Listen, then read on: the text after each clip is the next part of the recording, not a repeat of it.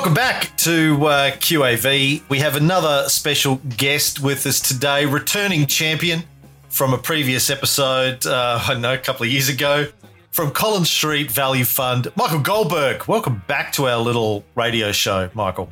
Cameron, Tony, good to see you both, and thanks for having me back. I thought for sure after last time that was a one and done, but uh, your listeners are keen and you think I've got something of value to say, I'm happy to share. Oh, I think you do. Yeah, no, welcome back. Uh, out of all the people we've interviewed, you're up, up there on the on the list. It's great. And it's great to have another value investor back on so we can gloat about all the tech stocks that have gone boom, gone bust in the last 12 months since we last spoke. I tell you what, we were, we were having a look. You know, one of the filters we sometimes use is the, the lowest share prices in the last 12 months. We, you know, just have a look at see what's going on in the world. We were looking at it earlier this week and we just noted some of those growth stocks, and I use growth in inverted commas, they've been absolutely smashed. Some of things down 90 to 95%. And I knew that sector had a tough time, but not following it especially closely because it's not really in my wheelhouse. I was shocked. I mean, it, has been carnage. It's unbelievable. I had a similar sort of thought, Michael. Uh, just recently, uh, yeah, a couple of years ago, everyone was hammering us saying, you know, can we use a method like yours, but to do it for growth stocks? And I started fiddling around and inverting our our checklist and came up with a trial portfolio. It didn't go anywhere. But I just happened to, I had a calendar note to check that trial portfolio this week at the start of June. And it was, it was way down. I'm so glad I couldn't find a way of, of, of getting a checklist to buy growth stocks. yeah. Look, sometimes there is nothing new. You know, sometimes everyone was so certain it's different this time, but ordinarily things are not different. You know, the, the same rules that applied 10, 20, 50, 100 years ago really do still apply today. And it was exciting while it lasted. Yeah, I've just got a clip I have to play whenever you say that, Michael. this is uh, Alan Kohler on our show a couple of years ago. It is different every time. It's, it's always different, Tony. It's never the same. There you go. I just say I'm obligated to play that every time we talk about this time it's different. I want to ask a question, Michael. On our show, we did well, I don't know when I'm going to put this interview out actually. The show that we did in the first week of June, I um, read an article that was in the Fin talking about the performance of Australian fund managers that one of our listeners sent to me. There was this quote that said the average of 311 Australian large cap active managers almost equaled index ETF returns before fees, but fell short after fees, underperforming by 1.48% over five years. Some 80 large cap managers outperformed the index ETF over five years, while 231 funds underperformed. And we take cheap pot shots at fund managers all the time on our show for underperforming the index. But, and, and I know you're not one of those, but you have a better perspective than we do because you actually run a fund. So, from your view as a fund manager, why do you think the vast majority of active funds, not just in Australia, but we know this is a global phenomenon, underperform? What, what are they doing wrong?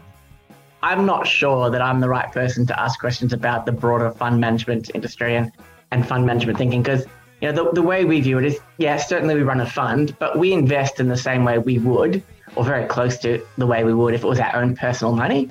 And so our mandate is quite unique. Our mandate is, you know, guys, go out there and find your favorite 10, 15 ideas and invest in those particular positions. I think over the journey, the clients that we've attracted, you know, they recognize that we are a certain kind of fund and we're not trying to be everything to all people. And so they recognize and they appreciate that, you know, there, there might be more volatility, but when push comes to shove, we're really investing in our favorite ideas. And so if we know what we're doing, and so far it seems that we do, hopefully that's true and it continues for many, many more years, that will generate you know, attractive returns. I think for the broad majority of fund managers out there, especially those looking to attract institutional money, their job is not about generating absolute returns. Their, their job is about generating returns relative to the index. And if that's your goal, then it makes sense that that's what you're achieving. I think, I forget if it was Buffett or Munger said, show me the incentive and I'll show you the outcome. So if people are just trying to achieve index returns, that's what they're going to achieve we have very little consideration at Collins Street for what the index is doing. If you ask me what the index has done over the last 12 months, six months, or, or five years, I can't tell you. I can look it up, but I can't tell you off the top of my head because I honestly don't care. You know, our job and you know everyone's job as an investor is just to focus on on their favorite and best ideas And hopefully, if you're picking those stocks right, you'll generate an attractive outcome. And for us, we don't care what the market is doing. But again, if your focus is, is index returns or relative index returns, then it's not shocking that that's what they're achieving. But again, that's not what we're doing. It's clearly not what you guys are doing. So um, you might need another guest for better insight into the, the machinations and the going ons behind the scene because that's not how we invest. And so I can't explain it for you.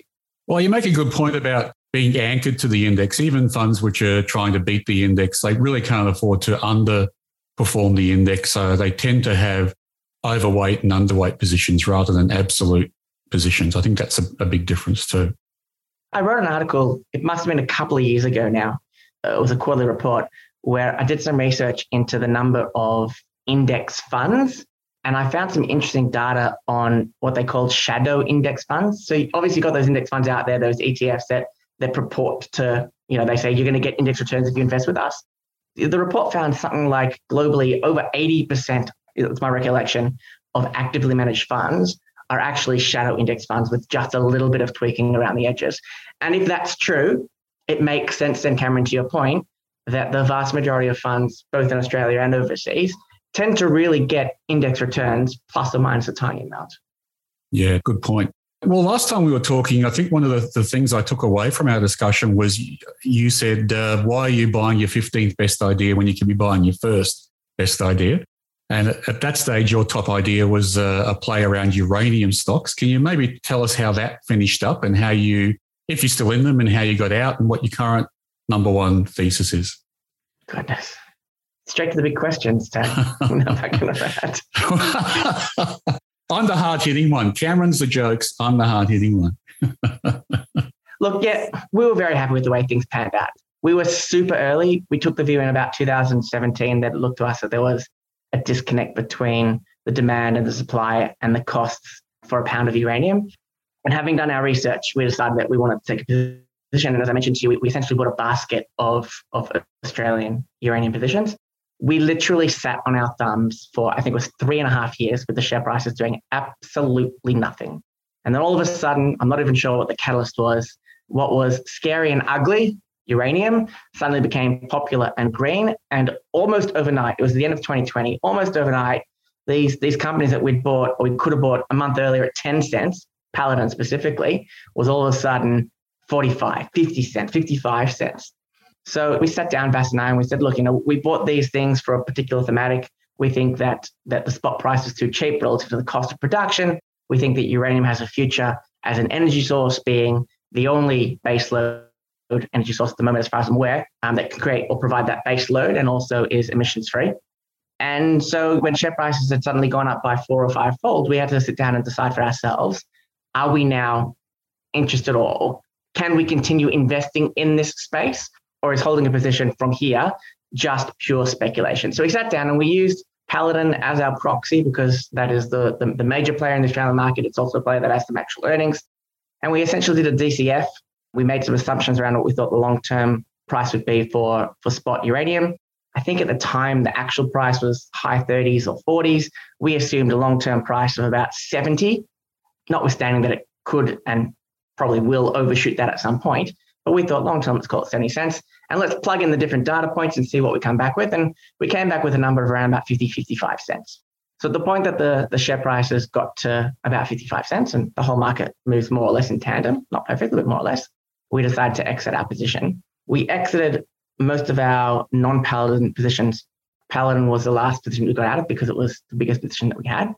And it took about three days, three business days from the time that we sold it at about 55 cents for it to get to 75 cents. it took about another four days before it hit a dollar. so Tony, I, I know I know that your systems have momentum sort of filters in place. And so had we been following your instructions, we never would have mucked up like that. But for us, for us, it's funny. It's a funny story. But at the end of the day, our view is, you know, if you're investing in the company, invest in it.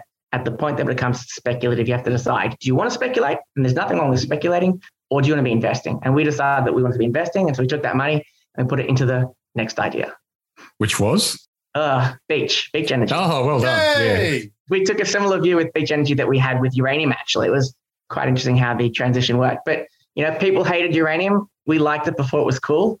When it became cool, we exited. And similarly with, with beach, I mean, we got in, must have been August, August of 21, after it had fallen from about $1.80 down to $1.10. And we're looking at this business, which is fundamentally sound. It had a it had a downgrade on one of its projects of about, I forget what it was, but the net the net impact was about 4%.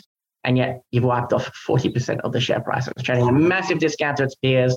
And we said to ourselves, this is absurd. Everyone hates fossil fuels. Yes, there'll be a transition at some point in the future, but we're talking a decade plus, not a year plus. So we made a call and we invested in Beach. And we actually invested in a few other fossil fuel related service companies as well, which uh, which has played out quite interestingly, and I think will continue to play out quite interestingly for a few years to come. Still, I was playing golf yesterday with a chap, and uh, he was asking you for stock tips and about the portfolio, and I said, "Well, I've got a lot of done well out of oil stocks, and I'm doing well out of coal stocks." And he said, "Oh, you must be unpopular," and I said, "I might be unpopular, but I'm very profitable." Not unpopular with our club members, though, Tony. Oh, true. Yeah, they're profiting too. We've had questions both when we were investing in uranium and more recently when we were investing in in fossil fuels in general, oil and gas specifically. We've had an investment in coal in the past, although our investment in coal has tended to be in met coal, not thermal coal. But the question was, don't you feel uncomfortable on an ESG basis? And I don't know what people mean when they say ESG because I think it means different things to different people, and I don't think there is a specific definition that anyone would that everyone would be perfectly satisfied with. But I said, look, you know, we recognize with fossil fuels specifically that we expect there will be a transition over the next generation, but there's just no way to turn off those carbon emitting energy sources without essentially killing half of Africa, South America, and Asia. Like these things are essential to turn on lights, to, to do the cooking uh, and whatnot. And I think in the first world, in, in the Western world, it's it's all well and good for us to say, look, we've got a target to move to zero emissions and whatnot. And I think it's very important that we eventually get there. But it's also important to remember or to recognize that these companies have been taking off production in anticipation of a fall away from demand. But demand's actually increasing. Demand's increasing, from what I can understand, well into the 2030s. So it just seems to us like there's there's a massive disconnect. I think people see the increasing popularity of electric vehicles and assume that vehicle fuel consumption is is a major part of of oil consumption, and it's just not. It's about 15% of global usage. So I think people are investing or, or not investing in this space based on how they feel about the industry rather than the intrinsic value of the underlying companies and their, and their earnings. And when we recognize as value investors that the market are behaving emotionally and valuing these things based on emotions rather than analytics, that's where opportunity lies. I mean, it, it sounds to me like you're seeing the same thing or thinking the same thing as we are in space. Well, you said it before. You hit the nail on the head when you said you sold uranium stocks when they became cool. I think cool must be the enemy of stock investing. As soon as something becomes cool, run a mile. When it's uncool is the time to buy it. I've been uncool since uh, grade one, so I'm, I'm Although Buffett's done pretty well out of his Apple investment, and Apple's still pretty cool. But uh, yeah, generally speaking, there are some exceptions, but generally speaking, I think you're right, Tony. So I think, to your point there, Cameron, it's recognizing what other people don't. So when you're investing in things that are uncool, as we're discussing now, it's easy to understand what people are missing. I think Buffett probably had some very special insight into the prospects of Apple and recognized growth that perhaps the market wasn't recognizing, and that's how he's profited there. But certainly Apple is cool, but he recognized it as being even cooler than the market recognized, if, if, if I'm right. I'm not even sure Buffett's behind the investment in Apple. I think it might be one of the Todds. You think he got bullied into it?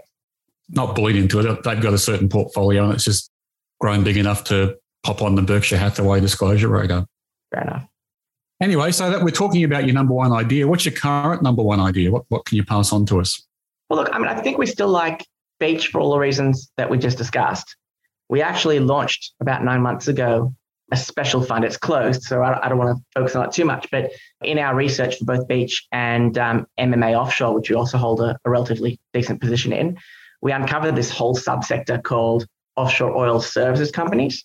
And because there are, there's no competition other than MMA on the Aussie market, we actually, you know, we wanted to invest in it ourselves. So we thought perhaps some of our investors would like to invest in it. And we floated the idea, and there was a tremendous amount of interest.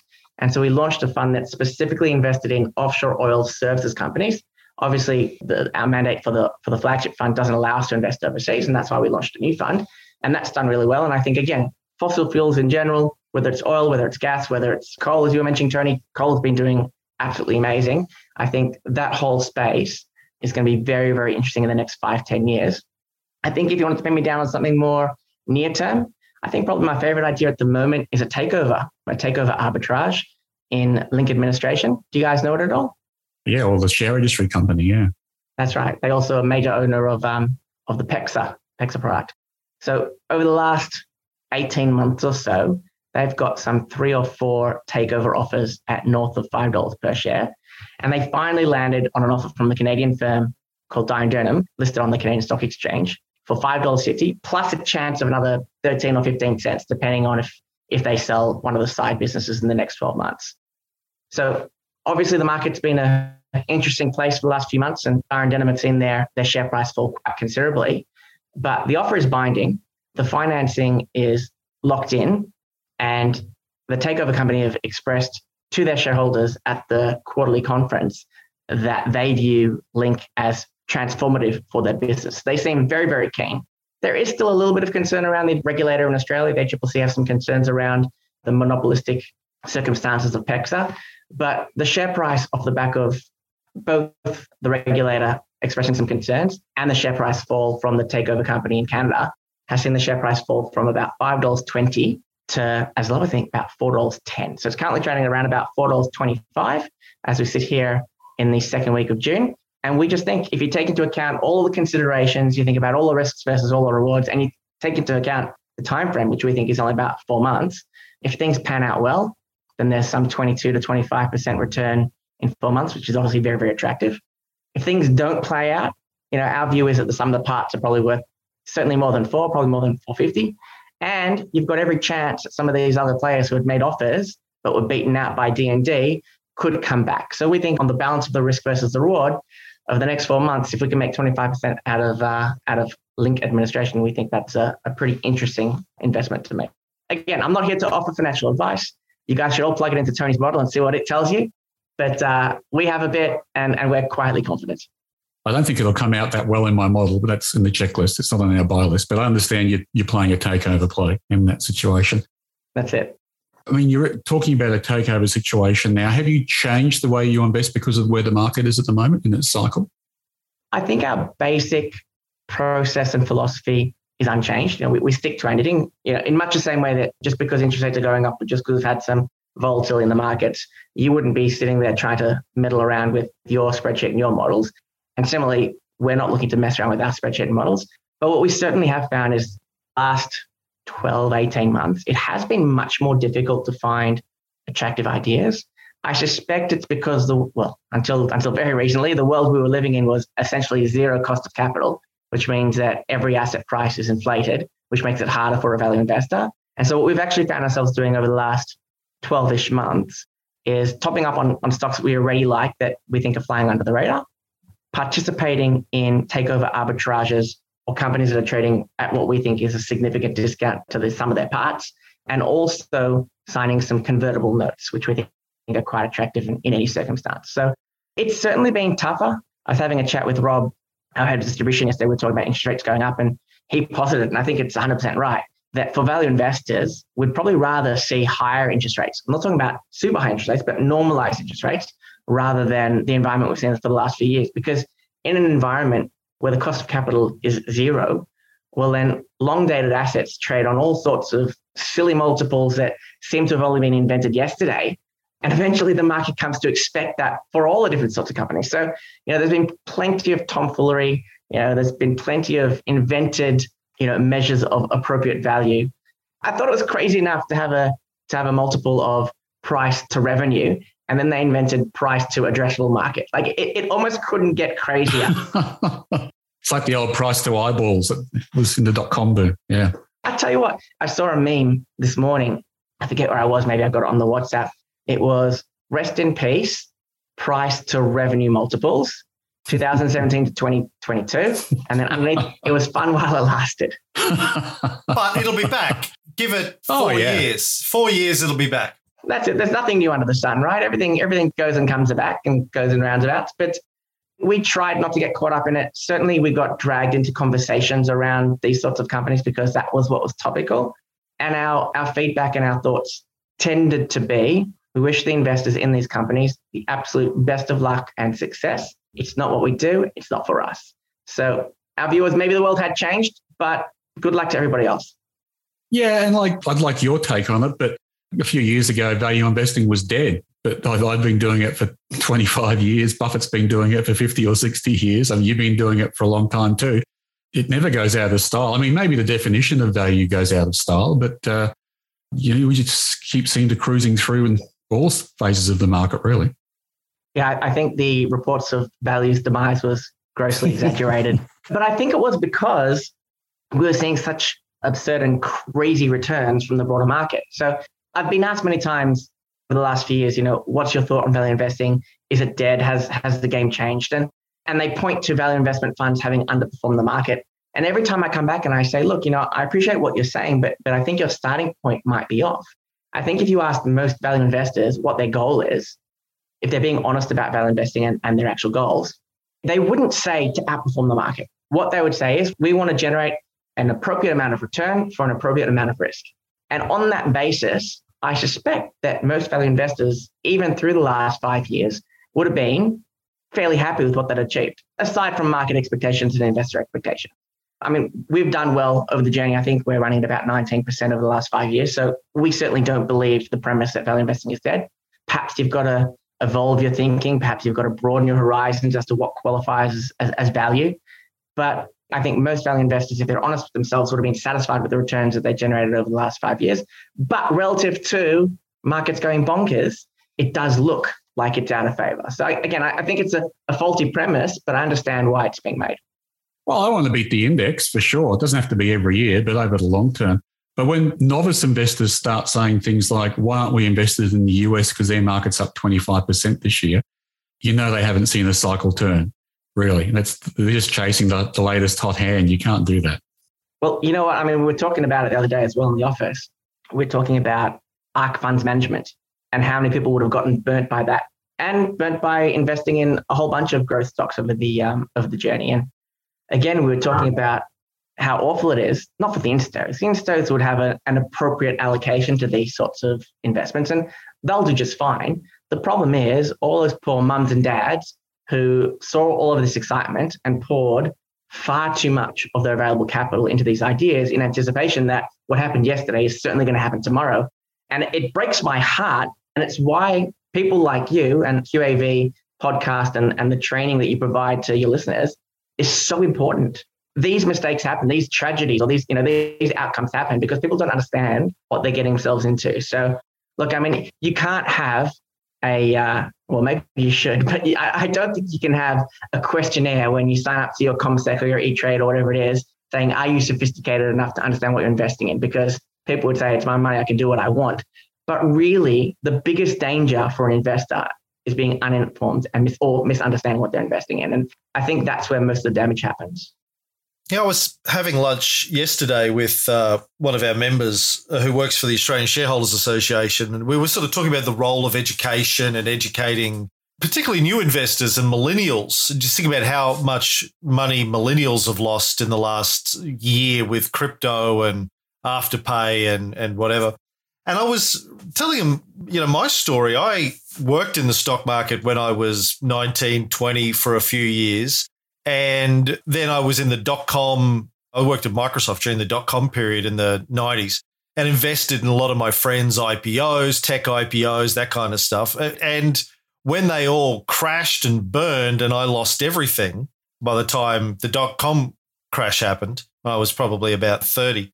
That put me off investing for 20 years. It wasn't until Tony and I started the podcast that I started investing again because it scared me off. I, I lost, I didn't lose tens of thousands of dollars, but it was like, oh shit, okay, well, I, obviously I'm not smart enough to invest. I better, as opposed to Tony's response when he lost money when he got started was, I get it. I better learn how to be good at this. For me, and, and I and I suspect a lot of other people, it just scares you off, and that's it.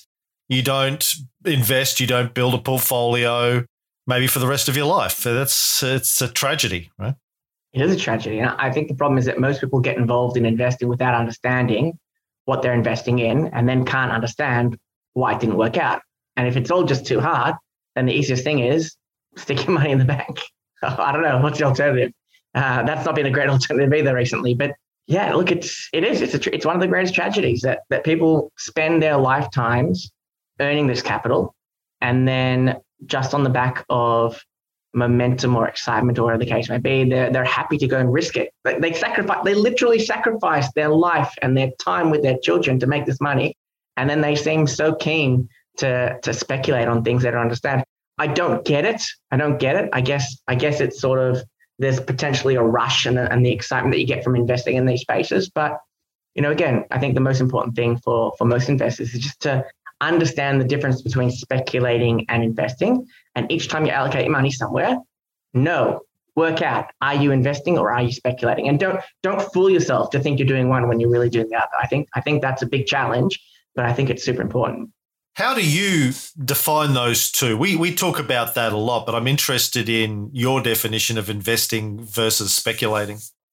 I mean, I suppose very high level, we have our model which we use and we tweak depending on the different sort of company, depending on the sort of sector, where we'll generate a intrinsic value for a particular business. And at the point that it reaches that intrinsic value, all other things being equal, that's the time at which we would sell it because any any future growth or any future returns would be on the back of something unexpected, which is speculation, or in our view, to quote Warren Buffett and, and Berkshire Hathaway, a greater fool coming along and being prepared to pay more than what we think it's worth. So, you know, it's hard to draw a specific and bold line at which point you go exactly from investing to speculating. And there is a, you know, certainly a region of, of gray zone, but at some point it becomes clear that we've gotten what we hoped from from an investment. It's time to move on. And, uh, and until then, you know, you just, I, I guess we, we reassess our positions on an ongoing basis to make sure that the story remains sound and in place. We reassess what we think the intrinsic value is based on our evolving understanding of the business and the, and the environment. And again, at the point that that business gets to what we think it's worth, we'll exit it. And as per the example of Paladin, we'll often leave plenty of money on the table for the next guy. but we're okay with that. We're okay with that. Absolutely, I agree. For me, it's uh, it's are you doing something rationally or are you doing something because of human behavior? And that's another issue. Is like when I think about the people who are buying ARK funds or Bitcoin or whatever, they were doing it because their friends were telling them that, hey, I made ten thousand dollars last week out of Bitcoin, and they they had a FOMO rush. So if you you need to get to the stage where you can say to yourself, "Am I doing this because of the way my brain is wired, or am I doing it rationally? Am I going in with my eyes open?" That's the difference between investing in speculation, I think. Yeah. So my brother, whom I love very much, he's a chippy and he started having strong opinions and advice about investing in cryptocurrency. So if your local chippy is the expert in crypto, could be he is. He's a clever boy, and I love him very much. But uh, it's it's it's a little bit of a worry when everyone and their dog, and your cab driver and your chippy, and you know all of these people start getting super excited. Again, if, if you're allocating your your punting money, and it's either that or betting on Collingwood on the weekend, that's fine. Uh, I'm okay with that. That's fine. But if you're putting your life savings in these sorts of things, ah, I just it hurts my soul to think that people did that without understanding the risk they were taking on. And to the extent that you're going to risk money, it's just it's just so important to understand what what you're investing in. And look, you can't ever be fully informed unless you're inside the business, unless you fully engaged with the industry and all things that might come out of left field. But to the extent that you can that you can tool yourself up with all the information that's available out there, like we, we just think you'd be bonkers to not. And that's hard to do. I mean, that's a hard way to invest as well. If you know so much about one industry or one company, you're buying and selling that company for the rest of your life, and that's the only stock you can invest in, right? So it's it's like buying a house, I guess. It's different to being able to do what you did with with the uranium and get out when you thought the price was right and go into something different. So that's a different kettle of fish too. Yeah, absolutely. Hey, listen, let me come back to a term you used before, which we haven't discussed on our podcast, and it might be of interest to some of our listeners. You talked about convertible notes. Can you tell us what that's about and what they are? Well, convertible notes are an interesting they're an interesting structure. The industry or the experience in the Australian market is pretty immature. And so, you know, I think different people might have very different views as to what a convertible note looks like. And I certainly can't speak to what other firms do, either locally or overseas, but I can tell you what we do and how we approach convertible notes. And hopefully that gives your, your investors a sort of a sense of broadly what they are and how they work, and then more specifically how we approach them. So Essentially, a convertible note is we issue a loan to a company with a fixed maturity date. And the conversion part is that we have the right, but not the obligation, that at any time between the first time we lend the, the money until the maturity date, we can convert that loan into equity at a predetermined share price. So the way we approach it is we're looking for companies that we think we like in industries that we like, and we think the growth profile of prospects for that business are quite attractive. And so if we approach a company at, let's call it trading at 10 cents in the market, we'll say, look, you guys need some money. We understand you need some money. Else, if you do need some money, we're happy to lend it to you. And we will set the conversion price at a premium to the prevailing share price. If, they, if, if the negotiations are at 10 cents, we'll agree that at any time the next, let's call it three years, we can convert that loan to equity at 15 cents. And of course, if the share price goes well and they use the money we've given them effectively, the share price might get up to 20 cents, at which point we might decide that it's reached what we think it's worth. And instead of asking for our money back at the end of the three years, we would convert it into equity and then we'd be able to sell it into the market at 20 cents per share. Now, it's attractive for a couple of reasons. Number one, it often provides like a, a coupon, so you're getting interest on, on the loan.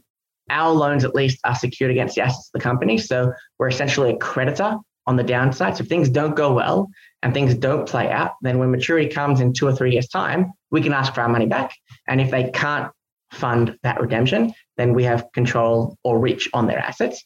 And of course, if things do go well, as we hope they do, and they they have historically done quite well for us, we get most of the upside that you would have from regular equity exposure.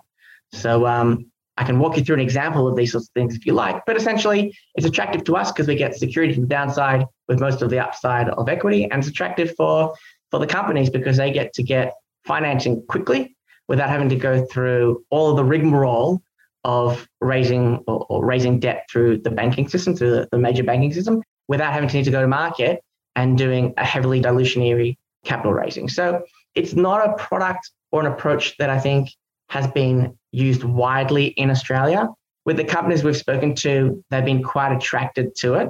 In fact, we had a conundrum within our within our flagship fund, within the Collins Street Value Fund, that obviously we're a liquid fund, so we need to remain liquid at all times to, to fund opportunities, withdrawals, whatever the case may be. And we found ourselves all of a sudden, I think because the current market environment is the way that it is, that all of a sudden we were, we were finding these deals coming across our table where, where companies have said, look, we're really interested in this convertible note offer that you guys have. Can, you know, can we engage in conversations to potentially borrow money from you? And to the extent that we could fit it within our flagship fund, we were happy to. But there are limitations, right? So we decided that, that we shouldn't have more than, say, 20 odd percent of our portfolio invested in these illiquid contracts.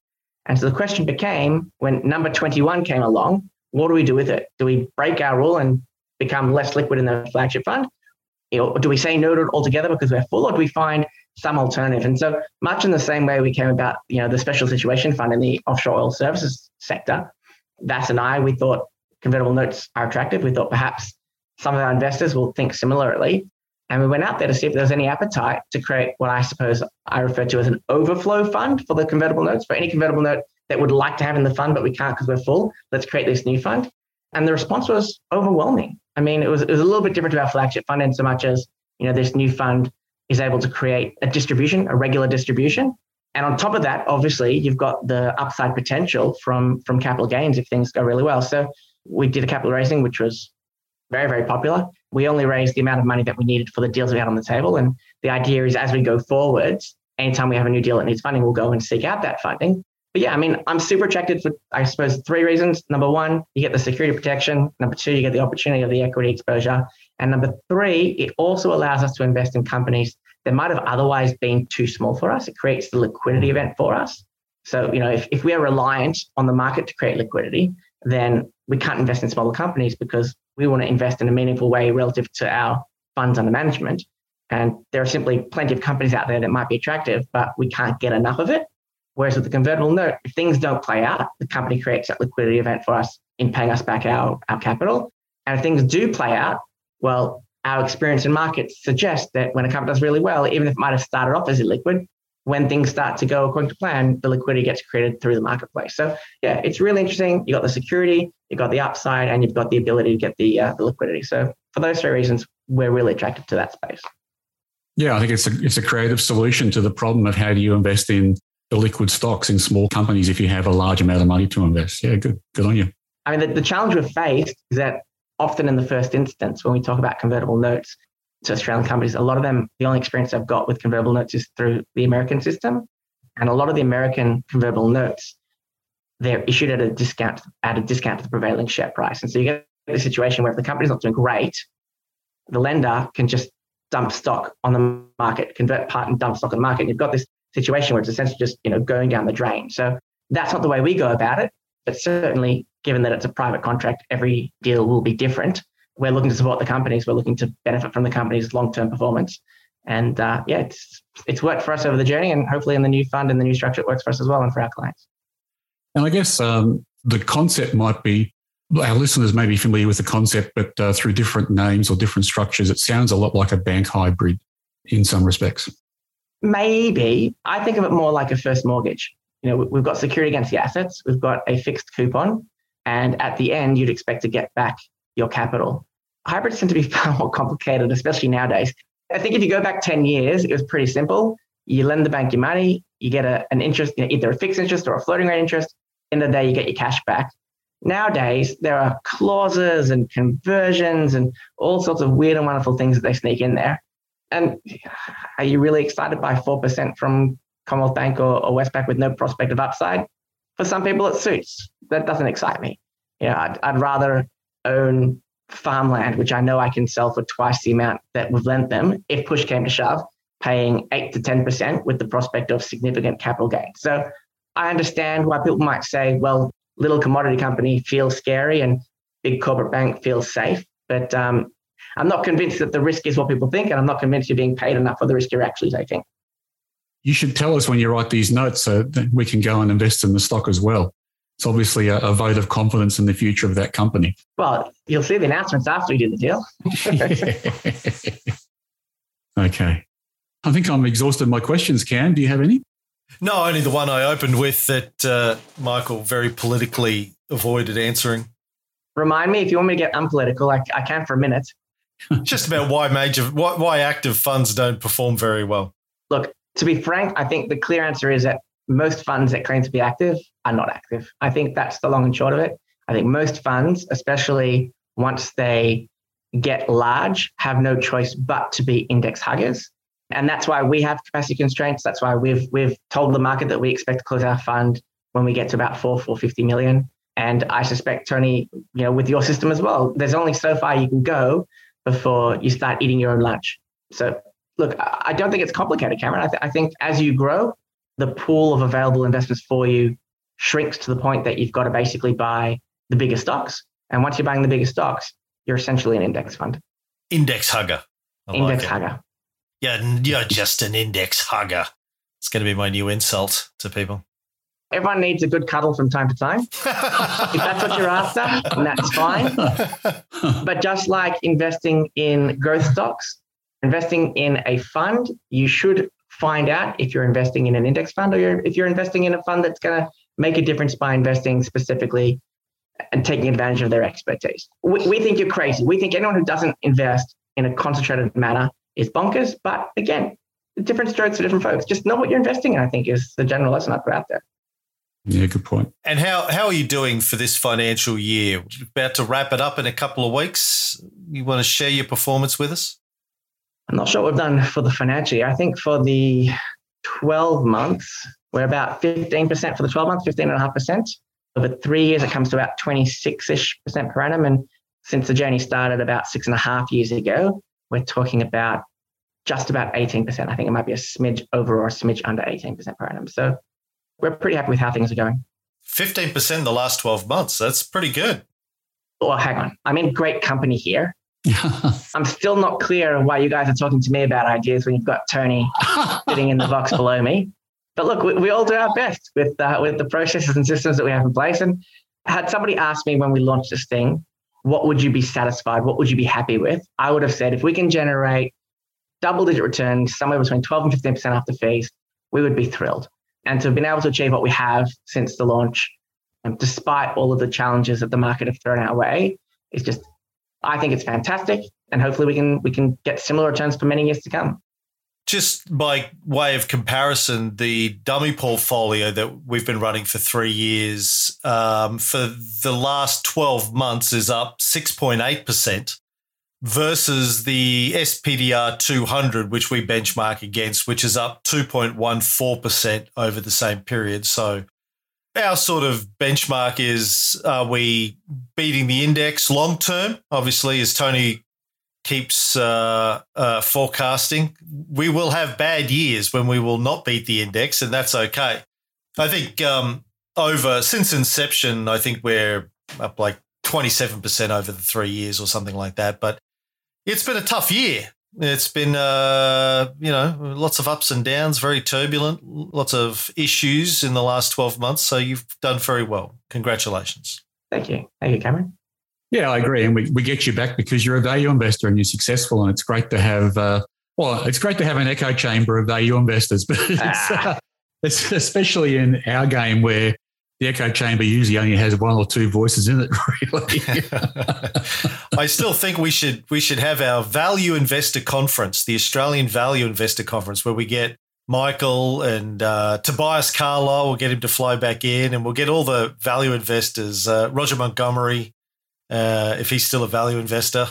and uh, I don't know who else, Michael. Who else? I don't know. I'm just thinking that we should have you guys over for lunch sometime so we can argue over momentum investing. I think that's probably where we diverge a little bit. But uh, look, it's nice to get affirmation, but it's it's better to become a better investor. So it's, it's good to hang out with people who disagree with you on all sorts of things. So. Good investing is good stealing, I think, Michael. So yeah, it's good to take ideas wherever they come. Correct. That's it. I don't need to invent the wheel. I just need to work out how to use it effectively. Correct. Yeah. well, the next time we're in Melbourne, uh, we'd like you, we'd love to catch up. We'd also love to invite you along to our QAV Club dinner. You could be a special guest at one of our dinners down there. That'd be fun too. If we can make it work, that'd be great. Yeah. Well, Cameron's about to swan off to the US for a month, so it might have to be in a couple of months' time. When I get back, we'll come down to Melbourne and we'll do a dinner. I think. Whereabouts in the states are you going? Oh, uh, Utah, Arizona, Grand Canyon, uh, doing lots of national parks. My wife's an American, so we're going over to visit her family primarily, which live in those couple of states mostly. But uh, do lots of national parks, lots of camping and hiking and that kind of stuff, which I really appreciate about the United States. Staying clear of the coast is probably a good bet. Yeah, yeah. Just getting out into the landscape. Landscape is amazing. The cities, nice, fun to visit briefly, but you know. Some of the American regions are absolutely spectacular. My wife's actually from Michigan, and there's not a heck of a lot going on in Detroit in the last few years. Yeah. I love Detroit. What, what do you love about it? I was there about five years ago, and, and uh, it was like a bombed out city. Ah, yeah. But there were bars coming back, and every third every third building was derelict, but someone had set up a bar in it and it was just brilliant. It was great, and all the arts culture was just coming back. And it was even a, a shop, and I bought a T-shirt, and it's it's uh, it was called "Nothing Stops Detroit," and I just love that fighting spirit. It was great.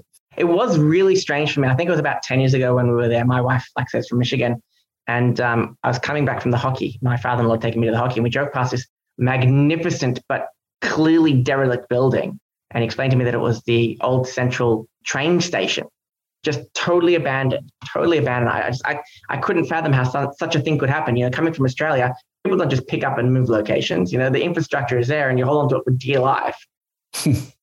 or you sell it. yeah.